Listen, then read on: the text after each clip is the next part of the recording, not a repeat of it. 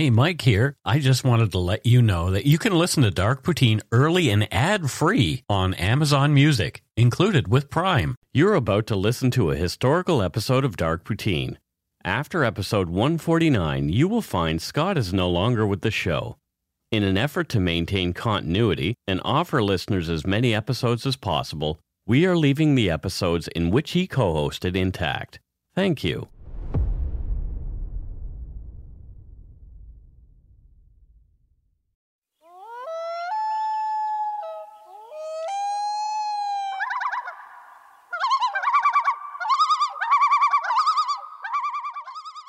Welcome to Dark Poutine. I'm Mike Brown, creator and host. With me, as usual, is my good friend and co host, Scott Hemingway. Say hello, Scott. Happy day to you. Happy day to everybody. We might get some thunder tonight, Mike. Oh, That's what I'm hearing. I like thunder, but it doesn't thunder enough here. In That's British what I always say. Yeah. Yeah. I really, really, really love a good thunderstorm. Yeah, because it clears the air and it smells cool. And it's just it's just a neat experience. Yeah, but yeah. The sky's yelling at us. Boo hoo. We get just rain. I know. oh, well. Oh, our climate is so constant. Boo-hoo. The views, information, and opinions expressed during the Dark Poutine podcast are solely those of the producer and do not necessarily represent those of Curious Cast, its affiliate Global News, nor their parent company, Corus Entertainment. Dark Poutine is not for the faint of heart or squeamish. Some listeners will find our content intense. We're not experts on the topics we present, nor are we journalists. We're two ordinary Canadian schmoes chatting about crime and the dark side of history. Let's get to it. Put on your toque, grab yourself a double double and an Nanaimo bar. It's time to scarf down some dark poutine.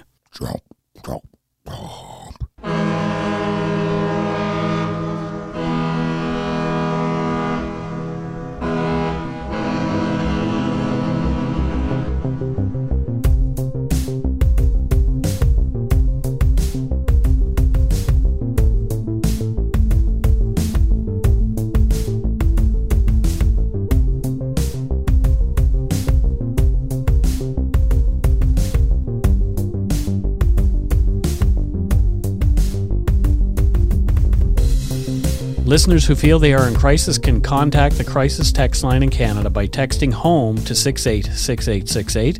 In the US or UK, text 741 741. The service will match you with a volunteer counselor who is supervised by a licensed, trained mental health professional. Crisis text line is free 24 7 support for those in crisis. For more information, go to crisistextline.ca in Canada or crisistextline.org globally. So before we get going, Oh. I kind of want to do a little something different oh, today. Oh, okay. Oh. Just a little different. Oh, throwing in calling an audible. Uh, yeah, Okay. I guess that's what I would be calling audible. I don't know. It's a football reference. So what we're going to do, we're going to play a promo for a new podcast by a friend of ours, Leroy, Leroy Luna. Luna. Yeah. Sweet. It's called Excuse Me. That's illegal. so let's listen to Leroy tell you about his new show. Yes, please. Hi, I'm Leroy. No, that's not him. Here he is. Oh, hey there. You like true crime stories, right? Yeah, yeah, I know. Who doesn't? But I gotta admit, after a while, all those stories of murder and heartache, well, they tend to go straight to my hips. So that's why I, Leroy Luna, have created a podcast called Excuse Me, That's Illegal, where we'll take a hardcore look at some softcore crimes. No TED Talks on Bundy here. The letters BTK won't be coming from these lips. Unless he had a brother that used to steal library books. Suppose I'd be willing to go balls deep into that one if that were the case. Anyways, you'll hear stories such as the Mad Pooper, a female jogger who wreaked havoc in a Colorado Springs neighborhood, using one family's front yard as her own personal dumping grounds. If this kind of content sounds like it's up your alley, excuse me, that's illegal, is available right now on all your favorite podcatchers. So come join me. I'll be right here waiting for you. You had me at poop. You had me at poop. That's up my alley. Yeah, right? Get a double on top. Oh, yeah. Oh, I that's fantastic. Yeah, so there you go. Leroy, Excuse me, that's illegal. you got a banger there. Let's get on with the show.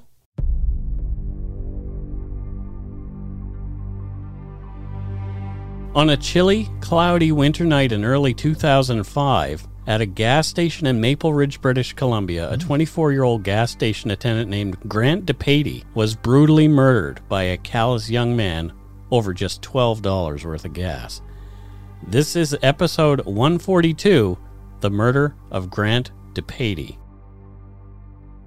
You remember this one? I do. Yes, Yeah. I do. Yeah. Another local big news story. Yeah. And Yep, we'll we'll get into some uh, really gruesome details. It is uh, Yeah. quite upsetting what we have to talk about in this one. So And, and just sad. yeah, It's very sad. yeah, I mean, not that any of the other deaths are not sad. right. They every death is sad. Yeah, but I don't know. This one, it, yeah.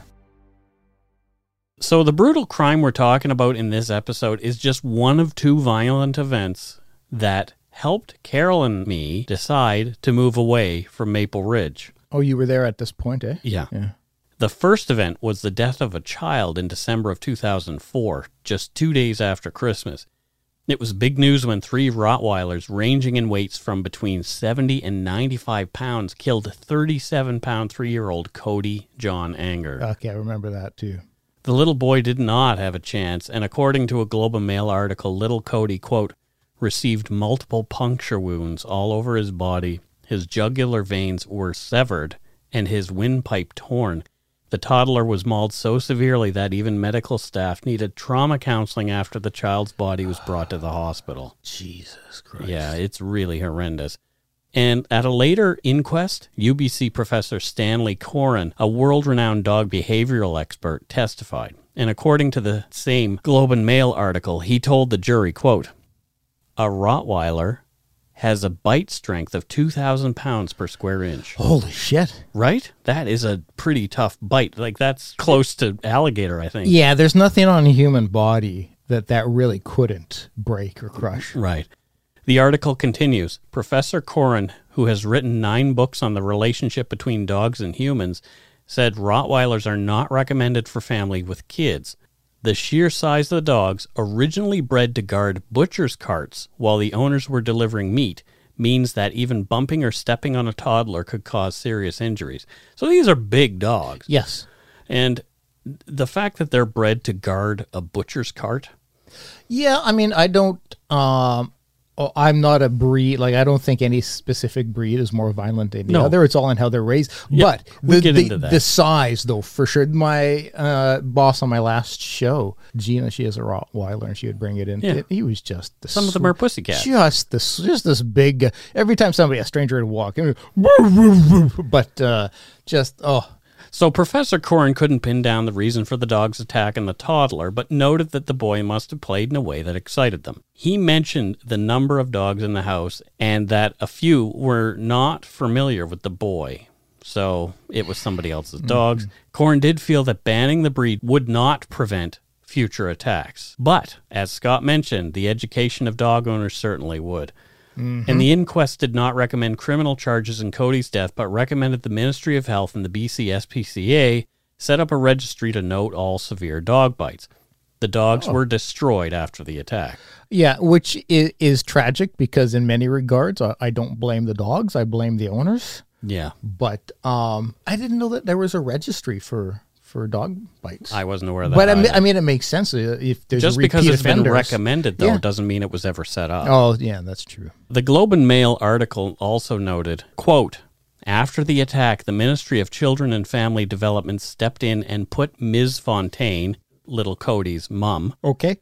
put her other three children into foster care. Since her son's death, Ms. Fontaine said her main priority has been to regain custody of their remaining children. But the reason that I'm talking about this is because Carol and I lived in that neighborhood. Mm-hmm. It happened just three blocks from our townhouse. Three blocks. Three blocks. we had to shit. drive by this house as we went for groceries or to the West Coast Express to work five Yeah. days a week. Like over and over and over again, we had to drive past this depressing Oh my scene, God. knowing what had happened there. Yeah. It was boarded up for a time. Um, it was just not a nice feeling to Yeah. think that, oh my God, we live in this neighborhood. It, it can be hard to move past something Mm-hmm. and put it put it behind you when you're faced with it daily. yeah. It was really sad, like knowing that a, a little innocent Yes. boy died there. Yes. And we began thinking about moving at that point. Yeah. But it was the main story in this episode among some other factors that helped us tip over the edge and put a for sale sign on our place. It was after this particular story that we're going to talk about. People surely must be thinking, well, you live in Surrey now, bad things happen there. Uh, sure, they do, but nothing like these two things that I've ever heard of. Not yet, anyway. Yeah, I mean, no matter where you live, Bad things happen. bad things are going to happen. Some areas have a higher crime, as we know from hearing about places like Thunder Bay and whatnot. Some places have a, a much higher rate of crime, but there's crime everywhere. You can't move somewhere to avoid it because it will happen. But um, you know, I yeah, where we live now, it was the butt of jokes for a long time. But I've been here for twelve years, thirteen years, and uh, I've there have been some you know violent crimes that have happened but Break-ins. yeah i don't feel i've never felt not safe Yeah. So in March of 2005, Darnell Darcy Pratt was 16 years old. Darnell was of indigenous heritage and had grown up in a troubled home. He had never met his father. He'd lived in Maple Ridge since he was two. He had one older brother and one younger brother. His maternal grandmother, aunts, and their family live in the area. When Darnell was 12, he was removed from his mother's care by the mm. Ministry of Children and Family Development. Mm. His mother, they said, was neglecting her children due to a crystal methamphetamine addiction. Darnell bounced around among a few local foster families and his natural family, living for a time with his aunt and most recently his grandmother. Darnell didn't like structure or being told what to do. He struggled in school and dropped out in the spring of 2004 before he finished grade 9. So that's pretty early. yes very school. early Darnell began drinking liquor on weekends and after his 16th birthday in November 2004, often drinking daily with friends. He gravitated toward companions his age or a little older in similar situations with like contempt for the adults in their lives who were cramping their style. In November 2004, Darnell called his estranged father in Saskatchewan. They planned a Christmas meeting. Finally, he's going to meet this guy. Hmm. But his father couldn't afford the trip to BC due to a recent job loss, so he didn't get to meet him that Christmas. In January 2005, Darnell left his aunt's home because she had grounded him for getting drunk. He resented that she grounded him for his poor behavior, and some of it was criminal. Darnell was convicted of mischief he committed on October 24, 2004, for which hmm. he was sentenced to nine months probation in order to pay compensation for breaking windows at Albion Elementary School. He moved into his grandmother's house, continued drinking frequently and to excess, and committed with others various thefts, including the theft of cars. so i mean nothing too too extreme yet but definitely at the age of 16 and leading up he's, to he's it not trending well. Exactly things are not moving in the right direction On February 10th, 2005, Darnell had stolen a car and was convicted for that. He had yet to be sentenced for his crime. On Monday, March 7th, 2005, Darnell spent the afternoon in Maple Ridge drinking stolen beer with his pals as they walked around the city and hung out in the parks there. I have definitely done all of mm-hmm. those things. Mm-hmm. Darnell later said that he drank around 20 beers throughout the afternoon and early evening. That's a lot of beer. that almost sounds impossible No, it's doable. wow Yeah, how would you know I just know. the more the youngsters drank, the rowdier they became. They were so out of control that a TransLink bus driver feared for his safety and that of his passengers and refused the group's service and kicked him off this bus. i think we've all been on a bus at some point in our lives where That's happened. yeah there's some drunken shenanigans with the youth going on that you Oh, don't feel we were on the Sky Train that one time, and that drunk guy kept kicking my chair. Remember Oh, that? yes And I turned around and I told him that he was going to pull back a stump, and he stopped. Yeah, and then I think he got off at Metro Town or something. Yeah, I do remember that. Yeah. Yeah, yeah. I was there, there was that sense like I remember feeling like, Something's okay, are we gonna have to defend ourselves any No, I, minute? I would have been just fine. Between 9:30 and 10:30 that night, the group showed up at the home of their friend Lisa. And I'm using first names of people in this because they're all young offenders. Yep. Okay. Uh, so anybody who was involved in this or may not have been convicted of anything, I don't want to use their full name. Yep. Because They don't need to be attached to this Yep. this many years later. Yeah, fair enough. Darnell told the others that he wanted to steal a car that night. After chatting with his pals, Darnell left the residence with his friends Derek and Megan and went looking for a target. Megan kept watch as Darnell and Derek broke into several cars and stole various items from them. Megan was frightened off by a citizen who approached her about the break ins. Mm. So mm-hmm. their lookout is gone. Yep. Darnell and Derek carried on with their little crime spree. Darnell specifically was obsessed with finding a car to steal. It didn't matter to him that he was drunk and didn't have his driver's license. They were going to have some fun. Oh God. Darnell spotted a Chrysler LeBaron and decided that this was going to be their ride. It's a pretty poor choice of car. It's just yeah, exactly what I was thinking. he broke into the car, used a screwdriver to punch out the ignition, and started it. So Pro- maybe probably yeah. There was a, a a lot of Chryslers back then. I don't don't ask how I know, but a lot of Chryslers back then. It was very easy with just a screwdriver and Yeah. the. Uh, So Darnell drove the vehicle with Derek in the passenger seat. Darnell cursed when he noticed the car was almost out of gas. The pair did not intend to pay for gas as they had no money and were driving a stolen car. I don't have. I don't get the impression they're prepared to pay for anything. Right. Stealing a car. I mean, like Yeah. This was not Darnell's first rodeo. He had done a, a gas and dash before, so that's what he decided that they should do this time. They pulled into a Shell gas station in Maple Ridge, but Darnell and Derek could not open the LeBaron's locked gas cap. They got out, they tried, and after fiddling with it for a while, they left the gas station without refueling. So mm-hmm. it's like, what, what? Who are these two guys? yeah, you you're, you're gonna notice that if you're Yeah. the attendant. Like okay, the- mm-hmm. okay, this is weird. Still in need of gas, up the road, the two men pulled into the Esso gas station at 248 and Dewdney Trunk Road. At night, this is a relatively deserted area with tree stands on the northwest and southwest mm-hmm. corners. A trade center that's closed at night sits across Dudney Trunk from the station, so it's it's remote. There's Yeah. a few uh, residences down 248, uh, just behind the gas station, but no one there would know that something is going on at the Yeah. gas station that's right there because Yeah. it's separated by a laneway and it's far enough away. It's a, it's a pretty desolate area. well, I wouldn't call it desolate, I but I would. would call it I de- maybe I should have said desperate. I wouldn't call it that either, but whatever. The only person around was Grant DePatie, and he was the lone attendant working at the Esso station. Darnell and Derek used a tool that they had with them and pried off the gas cap of the LeBaron. Derek began to pump the gas.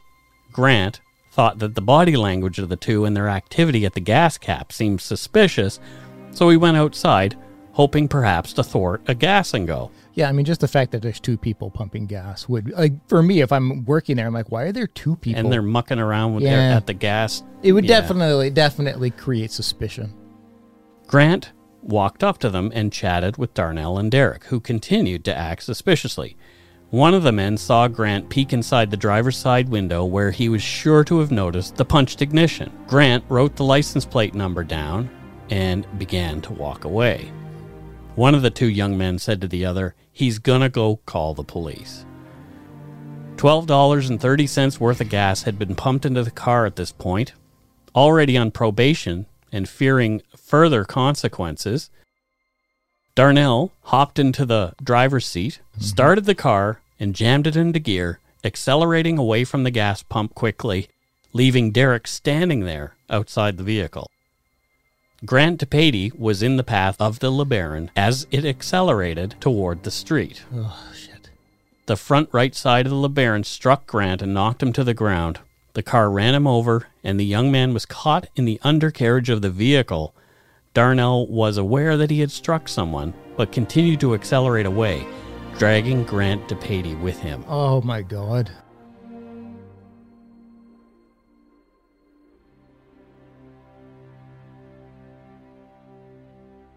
From court documents Derek ran after the fleeing car on foot, but Darnell Pratt did not stop for him. He drove eastbound along Dewdney Trunk along paved two lane divided highways with no apparent destination. It was dark and the traffic was very light. Oh my god! At one point, he was observed to drive through a stop sign at a high rate of speed At another point, he was observed to make a seemingly inexplicable veer on a straight stretch of road. He was seen traveling at an estimated speed of 80 to 90 kilometers per hour in a 30 kilometer per hour zone. So the only reason he would be veering in a, on a straight stretch is to get rid of something that maybe is stuck Yep. under his car. That is our assessment of the situation. Continuing with the quote For 7.5 kilometers, he drove while dragging Mr. DePatie along the road beneath him. When Grant DePatie's lifeless and severely abraded naked body came free of the LeBaron's undercarriage at the 7.5 kilometer mark, Mr. Pratt continued his circuitous route, driving, leaving Grant to DePatie's body on the road to be found by others shortly after that. Holy shit, 7.5 kilometers. I mm-hmm. wasn't aware. Holy shit. I can't fathom that. 7.5 goddamn kilometers. Mm-hmm.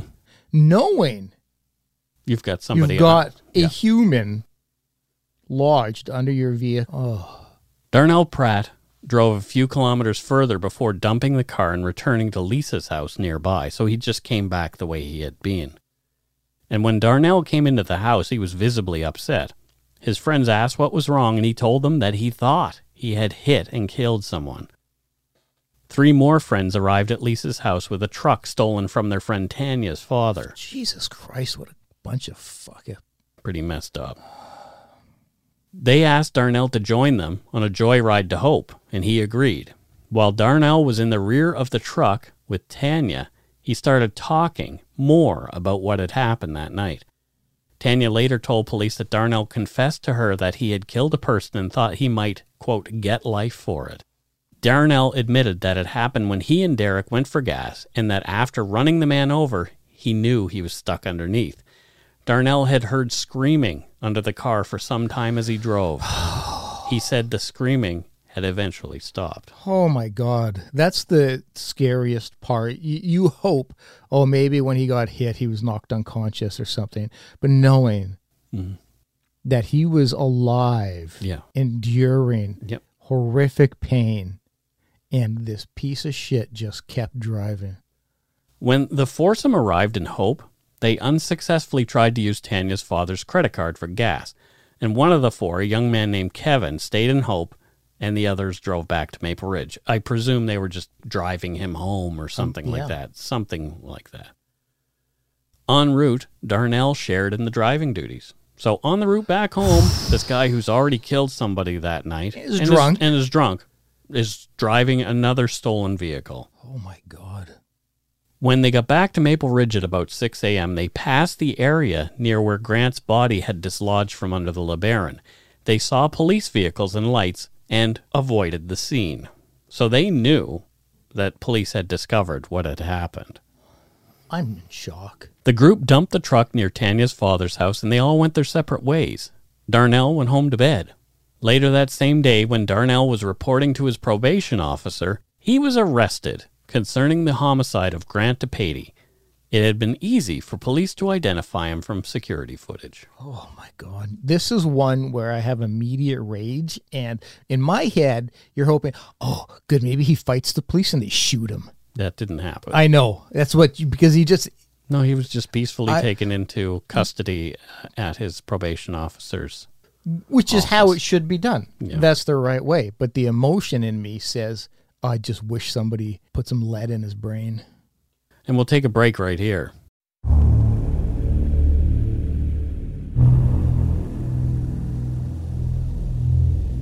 And we're back. So, what are your thoughts so far, Scott? I think you got into not- it a little bit before uh, the Yeah. break. Yeah, I'm not so pleased. You're not so pleased with No. uh, Darnell Pratt. Darnell. No. This just, So remember, this young man is a young 16 man- years old. and, and he's intoxicated. Yeah. I get it. Yeah, I absolutely get it. And this is why I'm not a judge. Yeah. And I'm not Um, making excuses for him. But they are factors. They are real. Yeah. His brain at 16 still doesn't have the experiences needed to un- fully understand consequences. Right. Um, It's and- why 16 year olds can't drink. Yes, exactly. Yeah. Which is what he was also doing. So you add those things together, your your judgment and processing you're just focused on the right here and now and escaping. Uh, I can accept that, but I can't. I can't. I'm not okay with it. Right. I, I don't wanna condone it. I still want. I, I'm thinking if that was my kid being dragged under a car for seven kilometers, alive for a good chunk of it, and screaming, Mm-hmm. I would want to rip that person's head off, no matter their age. And I'm sure uh, Grant's dad, Doug DePatie, did. Yes, Yeah. yeah. I'm Oh, sure. uh, he- oh. Some of the rage that I I read in some of the interviews Yeah. with him was quite palpable. Yeah, a- and I can understand it. From court documents, quote, Shortly after Mr. DePatie's body had been abandoned on the road, it was discovered by two people passing by in a motor vehicle. Grant's body was unclothed except for the remnants caught around his ankles. The license plate number of the LeBaron was found in his pants pocket. Hmm.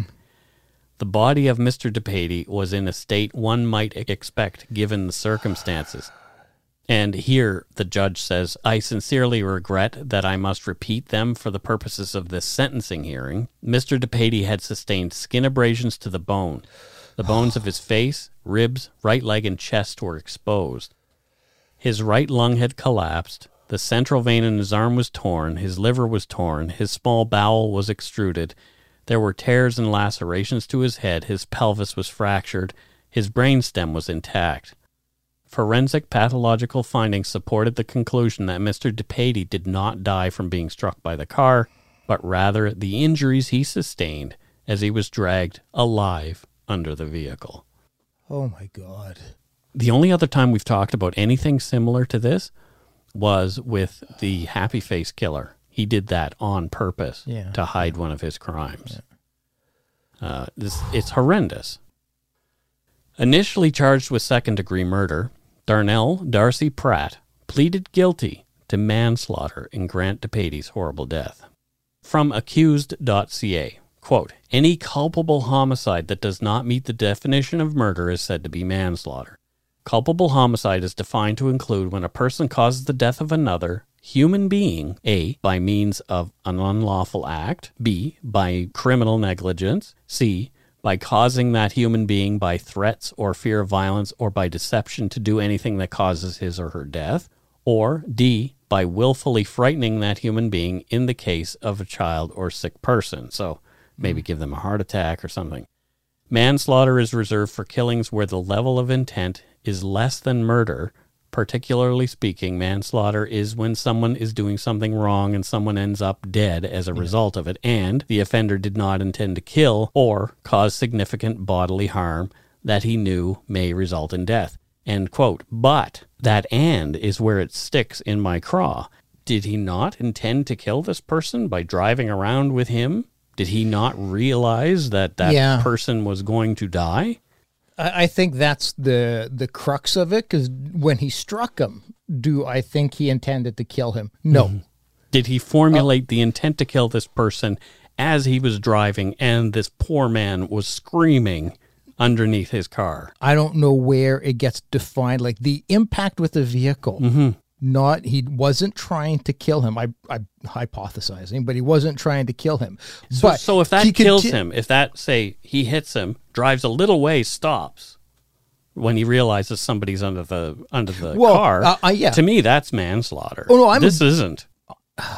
This does not look like well, and that's that's why I'm struggling as well Because of the sustained- If it was just the hit, and that's why I'm saying, like, if when he hit him, he did not intend and wasn't trying to kill him, but he continued right. to drive for 7.5 kilometers. This is my issue with this. Knowing, Yeah. So the intent of the crime wasn't to kill him, Mm-hmm. but he had ample opportunity Right. to try to rectify that. Yeah, he could have stopped. It's rare for someone convicted of manslaughter. Okay. So, according to the criminal code, every person who commits manslaughter is guilty of an indictable offense and liable A, where a firearm is used to, in the commission of the, the offense, to imprisonment for life and a minimum punishment of imprisonment for a term of four years, and B, in any other case, to imprisonment for life. So, hmm. there's no minimum in this case. So, the judge could say, You've done your time. He could Yeah. but that's not what's going to happen. It's rare for someone convicted of manslaughter in Canada to receive life, but it is possible. So the Crown sought a stiff penalty for the killer, at least 10 years in jail. they wanted. At sentencing, the Crown submitted that, quote, the circumstances of the manslaughter are extraordinarily aggravated. It describes Mr. DePatie's death as horrific because Mr. DePatie did not die instantaneously. Mm-hmm. Yep. And this is the problem I have with this. Exactly. Same. After Darnell knowingly struck Grant DePatie with a stolen car, he had dragged the innocent man around the streets of the city until he died. After leaving Grant's body in the street, he'd gone out with friends to continue partying in another stolen car. Yep. So not really showing any remorse at all. Not at this point. The Crown said that, quote, the focus in this sentencing ought to be on the principles of retribution, denunciation, and deterrence. The Crown concedes that the youthfulness of Mr. Pratt requires that rehabilitation be considered, but says that it should not be the paramount sentencing principle in this case. End quote. And they argued that Darnell knew what he was doing uh, was wrong, and mostly he did it to avoid the consequences. Yeah, yeah, absolutely. For So sure. how uh, in the United States, I think this would be a, It's a so- murder for sure. it's so difficult uh, to assess what is fair and right here because um you know I've, I've mentioned it before it's why they say you don't let victims make laws. When you have an emotional investment in it you're not thinking rationally. If it was one of my kids i would want them chopped up uh, beheaded in a in a guillotine. One of your kids, or if that was one of my kids who was killed. Oh, okay, I, I, was would yeah. no if my kid committed a crime chop their head off. Oh, yeah, I. I, I, if it was my kid who was who was murdered, I would want their heads chopped off. that person diced into little tiny. exactly. cubes. Uh, but that's be. But then if I take away my emotion, I'm like, no, I've got to be rational. And yes, this person was youth, this and that, and there we still need to provide opportunity. So uh, I'm right now very damn emotional. liberal. I know. I, right now I'm very emotional, and I want him slowly killed. But that's the emotion. So Darnell's defense team pointed out his youth again, his drunkenness, Yep. and his now remorse Okay. as All right. mitigating factors. But remorse is something, right? Like, who's he crying for? Well, that's Is he crying because I have now been caught and I am facing a long time in jail? Or is he crying because I do actually really feel badly about what I've done with A- my and life and key. to somebody else. That's the key is where is it rooted? Right. Is it rooted in selfishness? Oh shit, I've screwed my life up. My life is It's over. easy to say all the right going to ja- words. Yeah.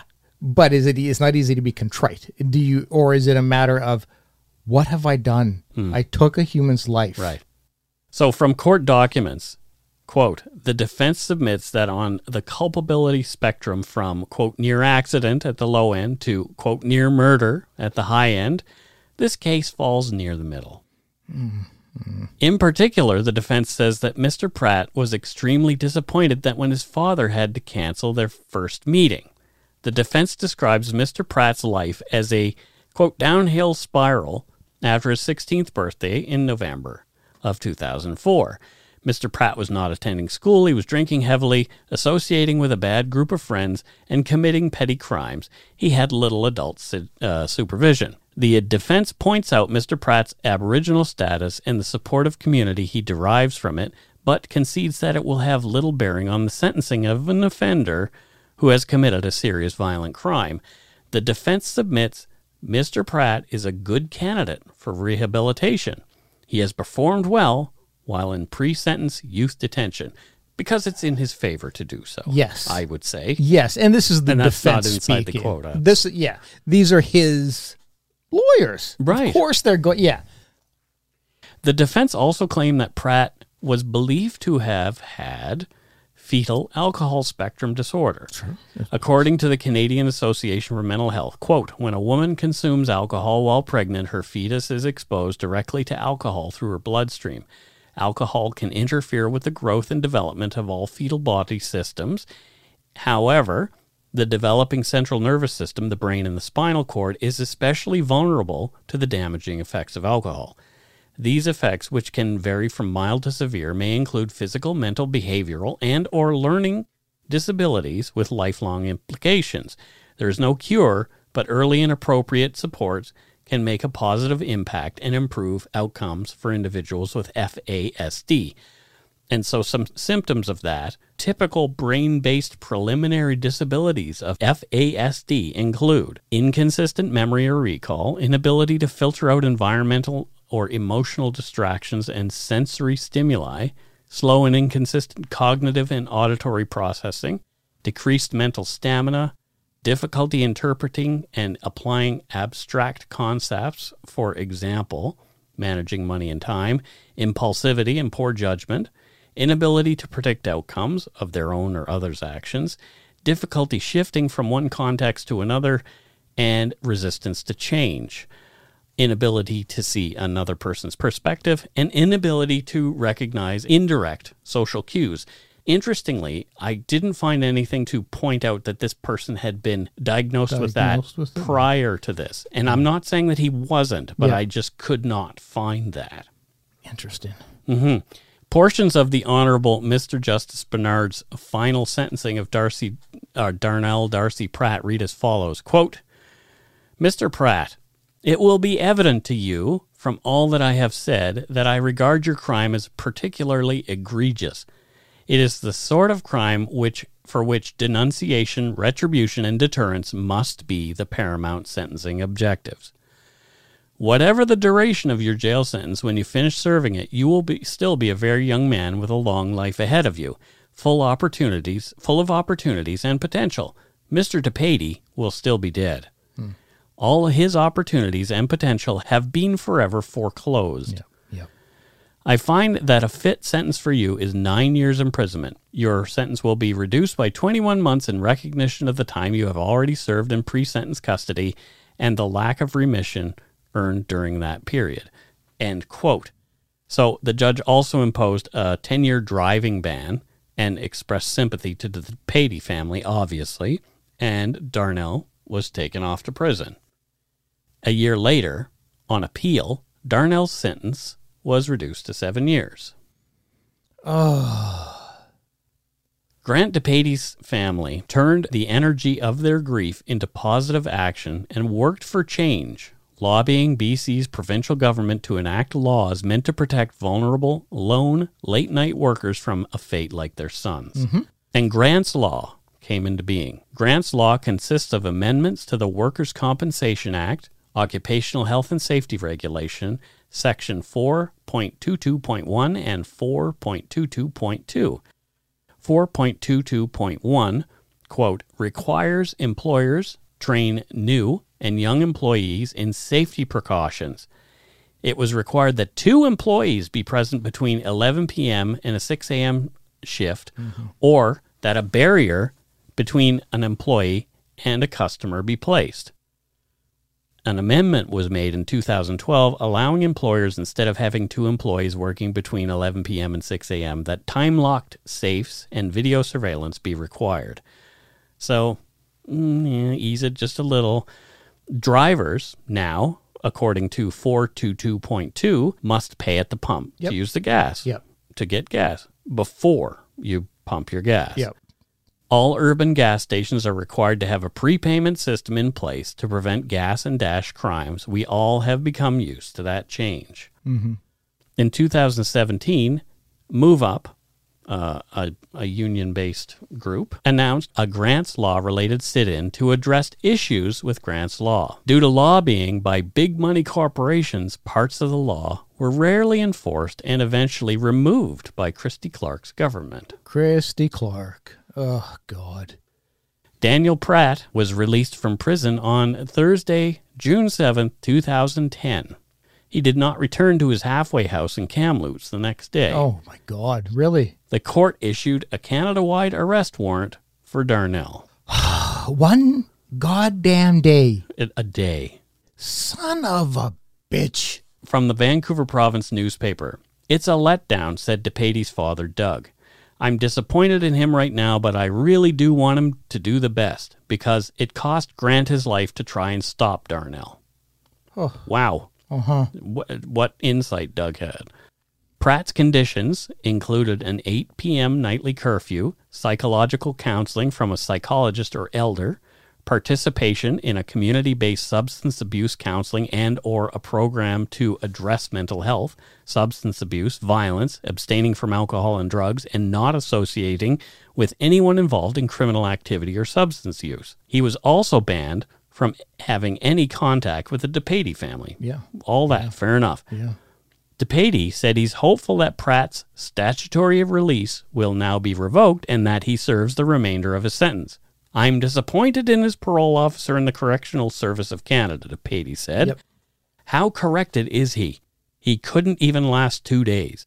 He's got two years left of his sentence, so if he can't meet the conditions, he should be back in jail serving those two years. That's justice. 100% agree. Yeah, I agree with Doug DePatie as well. Completely. Police described Pratt as native, 5 feet 10 inches tall, 176 pounds, with brown eyes and a black buzz cut. He was last seen wearing a white t shirt over a black t shirt, blue jeans, and black runners. Yeah, so frustrating, man. So frustrating. So he's in the wind af- after a whole day of freedom. just my god not even a single day that is so indicative of his character that is so indicative of how little he cares about uh, the human he killed not That's- even a so that- goddamn there- day That's his remorse, right? yeah yeah Right. oh he's really remorseful Yeah. mike Yeah. yeah he he fled to go pay homage in, in the woods or Right. no He, he went to go pray or something, I'm sure. oh But he didn't. He didn't do any of those things. Police arrested Darnell Pratt in Abbotsford two days later. They found him in a pub, drinking beer, and he had heroin in his pocket. Holy shit! I don't. E- I don't even know, Mike. I don't know. Right? I don't know. I don't know. In November of 2011, Pratt was given another statutory release. Again, he did not return to his halfway house and was rearrested and sent back to prison. I did not see that coming. No. That's just out of the blue. Darnell was released in 2012. Finally. And he made it another few years, too. He was in trouble again in 2014. Who's to say what he did in the meantime, but he got Yes. caught for this. On December 21st of 2014, RCMP responded to a call in Surrey. A stolen car from Vancouver was found in a ditch at 176 and 16th Ave. Pratt was picked up walking nearby. He lied about his identity and why he was there. And once they figured out who he was and what he had done over and over and over again, it was pretty easy to pin this on him. And so Darnell Darcy Pratt, now 26, pleaded guilty. This is 10 years later. In 2015, provincial court in Port Coquitlam to theft under $5,000 and obstructing police officers. He was credited with 11 days of time served and sentenced to a day in jail plus a year of probation. What? Yeah. Pratt eventually landed back in jail thanks to more parole violations. He died behind bars in New Westminster on February 13th, 2019. He was 30 years old. I know this is going to sound terrible, but good. From Maple Ridge News, quote, Grant's parents, Doug and Corrine DePatie, heard of Pratt's death and sought confirmation from BC Vital Statistics. They sent them his death certificate. Wow. So I It's proof. yeah, and they even provided it to news organizations, so I've seen a scanned copy Yeah. of Darnell Pratt's death certificate. My book is finished, Corrine said. Her grief over losing her son will continue, but feels now that she has closure and is relieved that Pratt will never hurt anyone else. Yeah. Well, and that's why I say good. Yeah. She said, I think I can comfortably move forward in my new normal. Oh my God, that poor poor woman. Yeah. From Maple Ridge News in April 2019, just a couple of months later, a brass plaque memorial titled Grant's Law in honor of Grant DePatie will be installed near the gas station where the Maple Ridge man was killed more than a decade ago. The plaque reads, quote, In 2005, 24-year-old Grant DePatie, working alone at a gas station when he was killed following his employer's instructions to collect a license plate number during a gas and dash incident. His death shone a spotlight on the vulnerability of late night workers working alone. In 2008, efforts by the DePatie family and the BC Federation of Labor resulted in the creation of Grant's Law, a BC occupational health and safety regulation that better protected late night workers. It was the first of its kind in Canada.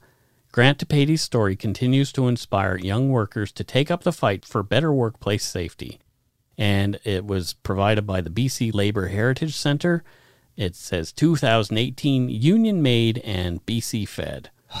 So if you live in BC, the next time you pay before you pump, remember Grant DePatie and his folks. Yeah. Oh, this one really got me pissed off. Mm-hmm. You know, I know I shouldn't say good he died, but He just seemed like he couldn't control himself. it, with that car found in the ditch off of 176, I'm going to imagine he had probably been drinking and that car went off. I, I'm guessing. Who knows? But you just have that feeling that the exact same thing could happen again with him. Yeah. Y- you know, uh, just this time maybe T-bones a car, Full kills the, kills the family, and it's like, oh God, I don't wish death upon anybody. I really, really don't. But that I- I'm- I- but somebody who doesn't seem to be rehabilitated Yep. should not be out of jail. Yes. Even though I know he's served his time, he's done his time. How do we justify that as a society and just say, well, you know, he did his time. Let's let's let him out again when he's consistently done bad things. Yeah, and I think maybe maybe the sentencing and all of that is correct, but maybe where we're failing is in how do we prepare these individuals for when they come out? Hmm. Are we just is it just a matter of okay, you do your time and you're out, or are we ensuring that while they're in prison, they're receiving proper psychological treatment, coping, you know, learning better coping skill? Is that happening? Because I mean, just throwing people in jail Yeah. letting them become better criminals in jail because of who you're associating to and then letting them out does nothing Yeah. You know so maybe the failure is on that end of it and how how we're managing our our prisoners Maybe. maybe So that's it for this show this week's show. can we bring my anger down now Yeah. Let's Whew. let's go do some voicemails. holy You can leave us one at 1 327 5786 or 1 DARK PTN. And if your call stands out, you might hear it on the show. Mm-hmm.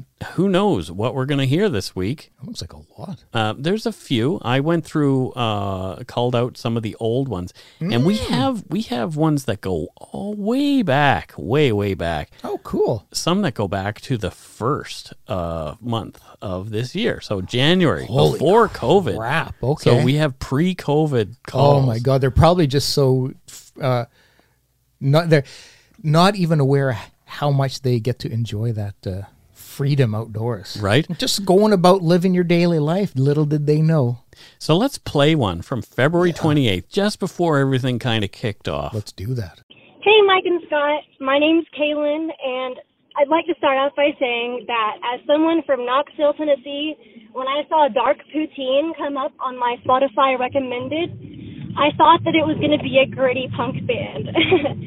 well, it turned out to be an awesome podcast, and I'd just like to thank you guys for all the amazing content that you put out. It's also thoughtful, and you are also respectful to the people that you're talking to and their families and I really appreciate the way that you guys also bring in your personal struggles and how that affects you and how it affects what you do. And I just really want to appreciate you guys completely. I'm really nervous, and that's why I'm talking so fast.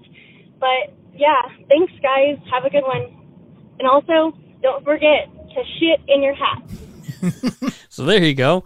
So that was February 28th, oh thank you 2020. Thank you, Before all the, the storm really Yeah, started. It was it was starting to kick off, right yeah, around but we then. were still living recklessly, Right. carefree, out and about, yeah. breathing in stores without masks and such. All those kind of things. back in those days. Let's listen to one from uh oh, this one look looks like it was from May. So the Oh. 8th of May. Oh, 8th of May. Hey, Mike and Scott. This is Abby again from Texas. Um, after hearing y'all play my call, uh, I realized I let y'all down, and I wanted to call back and just uh, make up for it and wanted to thank y'all uh, for all that you do, and um, I wanted to wait until after the events of Nova Scotia. Um, I know, Mike, you have a really strong connection to that place, and I I can understand having your hometown um, go through something like that. And uh, stay strong. Thank y'all for all you do, and y'all stay safe and sane during this pandemic. And go take a poop in your toque. Bye, guys. Well, thanks, Abby. Uh, Yeah, now, I I don't remember her first call Yeah. because that was a while ago. But at the same time, it's interesting the the difference between the voices from February to May because Abby sounded like, yeah, I've had enough of this pandemic nonsense. Mm-hmm. Y- You know what I mean? Uh, and it was only, you know, three short months Yeah, later. Yeah, yeah. pretty crazy. Oh man, I don't, I don't. How could you have let us down? Abby? She did not. I'm yeah. pretty certain she didn't let us down. Yeah. You never. Nobody who has ever called, and if we've played your sh- your uh, if we've played your voicemail on the show, you, You- haven't. let couldn't. us Yeah, yeah, exactly. No, definitely not. All right. See. Uh, oh, here's a short one from Wednesday. Sure, perfect. Short and Yeah, sweet. let's short and sweet. Well, let's hope. Hi, Mike and Scott. I was just listening to your latest episode, and you talked about one of your patrons who is a gnomer that uh, refurbishes old gnomes. Actually, it's very funny because I do a very similar job. I go and track down people who are missing their garden gnomes. So I am, in fact, a misnomer. Love the show. Bye. She's a misnomer. I Oh, get boy. it. I get it. Oh no. Oh God. Oh, Oh, that's terrible. I really appreciated that. Though. I appreciate I it, but really- it's still it's a groaner. It's it's like when I groan, when I go, oh god, because we were trying to figure out what are you saying, and then oh no, yep. Mis- yeah, Misnomer. misnomer. oh boy, right. Um, let's try this one. This one looks like it's come from away. Hey, Mike and Scott. This is Jamie calling, uh, all the way from Melbourne, Australia. Uh, you might notice that I don't have an Australian accent. That's because I actually am from Ladner, British Columbia, so pretty close by you guys. Uh, I just wanted to say I love the podcast. I've been listening for the last few months. I'm all caught up. Um, and it's really nice to hear some uh, Canadian voices when I'm feeling uh, particularly homesick. Melbourne's in stage four lockdown right now. We've been uh, in lockdown for quite some time, so uh, it definitely helps to hear some Canadian voices and um, keep doing what you're doing. Uh, go shit in your hat. Thanks. Bye. Well, thanks, Jamie. Uh, it's funny, somebody from Ladner calling us from Australia. Uh, Melbourne. Yeah. I- she sounded like a nice lady. Yeah. What a Oh, what a uh, nice lady, what what a shift. Ladner to Australia. right? Yeah. Yeah. Wow. Like that's quite um juxtaposition. I like Ladner. I get no problem with Yeah, it. I have lots of But friends it's no, Ladner. it's not Australia. No, it is definitely not. I don't think there's any koalas in Ladner. I can't think of that. Yeah, I don't know, mate. I don't know. Uh, Here we are with our terrible. yeah, I think uh, I think I've, I've seen a a pinch or two of koalas in the There you go. Ladner. So that's it for our voicemails. Uh, again, if you'd like to leave us one, you can do so at 1 877 327 5786 or 1 877 DARK PTN. And uh, I guess it is time for us to move on to the Patreon portion of the show. And we can find out who who does what this week because old Scott Knows everything. he knows everything. He's got the whole thing locked down, as it were. That's what I like to say. That- That's what people often will say about me is Scott's really got it locked. He's down. really, yeah. That's really what I always think about down. whenever I think of Scott. I Yeah, think how- how well locked down everything how well, is. Well locked down. Not a sentence. He can't finish a sentence to save his life. semantics. However, When has that ever been important? since we started doing a podcast, Look, I'm not the one writing books and all, Mike. I can. I don't have to finish my sentences. I do it enough for you anyway. exactly. yeah, I'm yeah, I'm a terrible person. Well, It's true. no, it is not true. Okay. So, all right. First up, we have somebody who we're not quite sure where they're from, but her name is Rebecca Kirby. Yeah. And where's Rebecca from? Oh, good old Rebecca Kirby is from. Uh, just let the brain. Oh, oh, Bogota, Bogota in Colombia. Oh, Yeah. wow. Yeah. Have you have you ever heard of it? I have. Oh, okay. Remember, um, oh gosh, I can't remember his name now. He used to work at that telecom that we Oh, worked at. okay, yeah, he was from there. Well, there's there was a few he's there. From Bogota? I don't Colombia? I don't know anybody from Bogota. Uh, aside from Rebecca. Rebecca. Yeah, so, Rebecca. what does Rebecca do in Bogota, Colombia? Well, it's a bit um oh Is she a drug dealer? no. Well, I mean maybe maybe what I know about her is just a cover. Could be. What I know is that she plays in a mariachi band. Oh, Yeah. I didn't know there were mariachi bands in Colombia. I thought they were only in. Mexico. Why not? Why can't why can't they branch out? Sure. Find new territory. Why not? Yeah. Yep. Yeah. Fair But, enough. You know, it, it just shows to my lack of, Of, of, uh, of uh, cultural knowledge. yeah, specifically when it comes to mariachi bands. I could be completely wrong. yeah, and- well, Yeah. you are because I'm telling you. Okay. Yeah. And so, what does she play in the mariachi band? Uh, it's the gigantic guitar. Oh, she plays the big one. yeah, it's a gigantic guitar. Yeah. Um, but like I said, maybe that's where she puts the drugs. Now that I think about it. Well, there you go. So, Yeah. thanks, Rebecca. Fantastic. A little bit of cocaine humor there. yeah. Next up, we have from Nelson, British Columbia, Philip Harrison. yeah. And what does Philip do in Nelson? Right now, Philip is leading a campaign to. Um, so you know in Hollywood how they've got the big Hollywood sign. Yes, Philip is wanting that in Nelson. like a big Nelson sign. Yeah. Uh, so, so he's right now. That's his. That's his job. He's just dedicated to. I'm pretty sure there is a big sign that says Nelson on the highway. But is it on the mountain? I don't think Yeah, so. exactly. Yeah. You don't. And is it gigantic? No, it will be. Oh, well, there you go. If Philip gets his way. Yeah. So that's yeah, that's what Philip is about right now. Well, hopefully he gets his way. I think so too. I think I think it's just what Nelson needs to re- revitalize that city. There you go.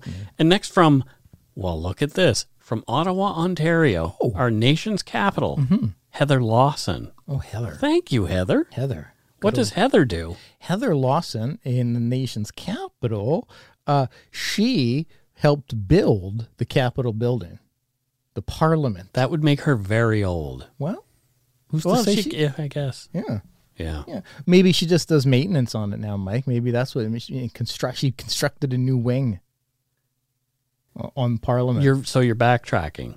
on- no, I'm just saying, like for all you know, right. She's still- but, you- she but still you, helped the, what build it. you said. she helped build the Parliament. Yeah, she's still she's The- still helping build the Parliament. Ah, Yeah. that it was under construction when I was there. Well, there you go. So maybe Heather was doing something. there. Probably, I believe I remember her talking to me about around that time about helping build things at the Parliament. So probably, I mean- Probably. I mean, Yeah, fair I enough. mean, probably.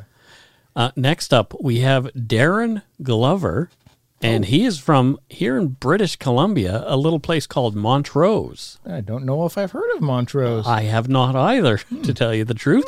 But there you go. Now we have. Uh, what does Darren do in Montrose, British Columbia? What do you Oh. think he does? well, I know what what Darren does there because there's not a lot to do in Montrose. Okay, Yeah, he's a, a logger. that's probably true. You're probably bang yeah, on the money yeah, with that first one. first time ever. Look uh, at that. I think I think he's a logger. Yeah, he. Oh. Uh, I don't know exactly what part of the logging industry, whether he's like got got a saw Mm-hmm. chopping trees, or maybe he might just be one of the dri- like truck drivers who has all the, the trees on it. Right. So I don't know, or maybe in a mill. I don't know, but I just know he's in the industry. It could be a mill. Could be a mill. Yeah, yeah. Yeah. Fingers crossed. Fingers crossed. we Fingers have an actual winner here. All right. View all activity. Well, that helps. Let's view the activity. Let's move on to PayPal. It is time for the old PayPal. Sweet. We have on September 13th, Rachel Detta. And I don't know where Rachel's from. Zagreb in Croatia. Oh, boy. Yeah. Does she know Dino, our friend Dino? Let's hope not. anyway, Mike, Mike, let me tell you something, Mike. So, um, Scott knows exactly who I'm Oh, talking do about. very much. But uh, he worked with Carol too. Yeah. Yeah. Not anymore. No. Interesting. Um. So what does she do in Zagreb? Uh, uh she uh Is she a soldier? no No. no no. She's Okay. one one of only three people who aren't. Okay. Yeah. Wow. She's I what do they call it a uh, mason right? Like she she uh you know She's a mason. marble marble t- like uh, tabletops countertops. Okay. Yeah, she Carol's cousin Matt does that. Yeah, exactly. They know probably they probably talk. Yeah. Uh, she'll yeah, like she makes the uh, uh, travertine is a big thing, but that goes on the floor. But um, yeah, makes uh, granite and different other types of stone uh, countertops. Yeah, Well, there you go. yeah, Well, thanks, Rachel. yeah. Thank you. Imagine counters without her. So she's a stonemason. She's a stonemason. Yeah, without her, like you just have like you couldn't nothing to put your drinks on and stuff. You just fall through and into the cupboard. Next, we have Melanie Gaudette. Hi, Mike and Scott. Thank you for saying my voicemail was sweet. Yes, we remember you very well. I recommend your podcast to all my family and friends. Just for the record, my favorite Tim's order is London Fog with maple dip. Oh my God. That's a that's a fine order. That is a That's a very, fine very order. fine order from Yeah. a very fine person. Yeah, that's- What does yeah. Melanie do for herself, uh, for herself. like a living? Well, so what she does for a living is for everybody, Mike. Well, sure. Yeah, she sells yeah, I, I, I missaid that. she sells flowers on the street. Oh, Yeah. Well, that's nice. Yeah, well, I mean, it's, it's business. Yeah. Where does she get the flowers? Picks them out of people's She gardens. doesn't like to talk about that. I She just know. runs around and picks them out of other You people's I don't. I don't want. I don't want to let. Yeah. Oh, she could get Let's just say she acquires them. Well, there you go. Yeah. Thanks again, Melanie. Well, get Melanie. Thank you. Yeah. Thank you. Um, next up, we have Elia Renee Capodici, Oh. and she is from. It says, "Hey boys, it's Elia, the professional card shuffler from Doylestown, Pennsylvania." Thank you, Scott. Lol. In between all this shuffling, I thought I would pop over and send you my tips from my last job. Thank you both for the years of laughter. It's years now. This is Holy crazy. shit, eh? And amazing storytelling at this point, and for your compassion and kindness for the victims of these awful and tragic stories. I am so happy to finally be able to support you through Patreon. Stay safe and go shit in your hats. Love you both. Oh, thank you. Well, Leah Renee. Wow. Yeah, That is very nice. it- It's a it, it's when you break it down like that, where somebody's actually like they're taking tip money, like from work, like this is they worked for this, Mm-hmm. and they're giving it to us. That's pretty humbling. There you go. Uh, next up from Spruce Grove, Alberta, Mm-hmm. we have Samantha Dimmock. And what does Samantha do in Spruce Grove? Oh, Samantha is a uh, well, she as she likes to call it, she gives grass haircuts. But Oh, so she's a lawnmower. I've done Well, that. That was my very it's more, first job. Mm. More landscaping, but sure, that is part of it. Is uh, Mm-hmm. yeah, she likes to say, "I'm "Yeah, I'm here to give your lawn a haircut," The and best- everybody laughs, and it's just it's a great time. the best place I landscaped and mowed lawns, Hmm. graveyard. Oh, Because you know Peaceful. Wh- you know why? If you cut it wrong, if you missed a spot, the tenants didn't care. oh, Mike. Little grave humor there. Oh, Oh boy, yeah. oh, Well, thank you, Samantha. Uh, get back to mowing those lawns. Mm-hmm. I'm not sure. I think it might be snowing in Alberta. It- know. probably. Yeah. Uh, next we have Irene Briand. Thank you. Send us a little little love. Mm-hmm. Thank you, Irene. And then we got our uh, payment for our swag. Oh, there you go. Let's give them a shout. yeah, give uh, give Threadless a shout out. Um, yeah. so thanks to all our patrons and donut money donors, past and present, for your help to keep us doing what we do. If you want to show your support of Dark Poutine, you can subscribe at patreon.com slash darkpoutine for a one-time donation. You can send us donut money via PayPal at our email address, darkpoutinepodcast at gmail.com. If you don't already subscribe to the show, you can find us on any podcatcher. Check out our website, darkpoutine.com, for show notes or other cool stuff. Uh, please take the time to give Dark Poutine a like or follow on Facebook and Instagram. Most importantly, thank you for listening and tell your friends about us. Word of mouth is a powerful thing. Until we return, don't forget to be a good egg and not a bad apple. Bye bye, everybody. Bye bye.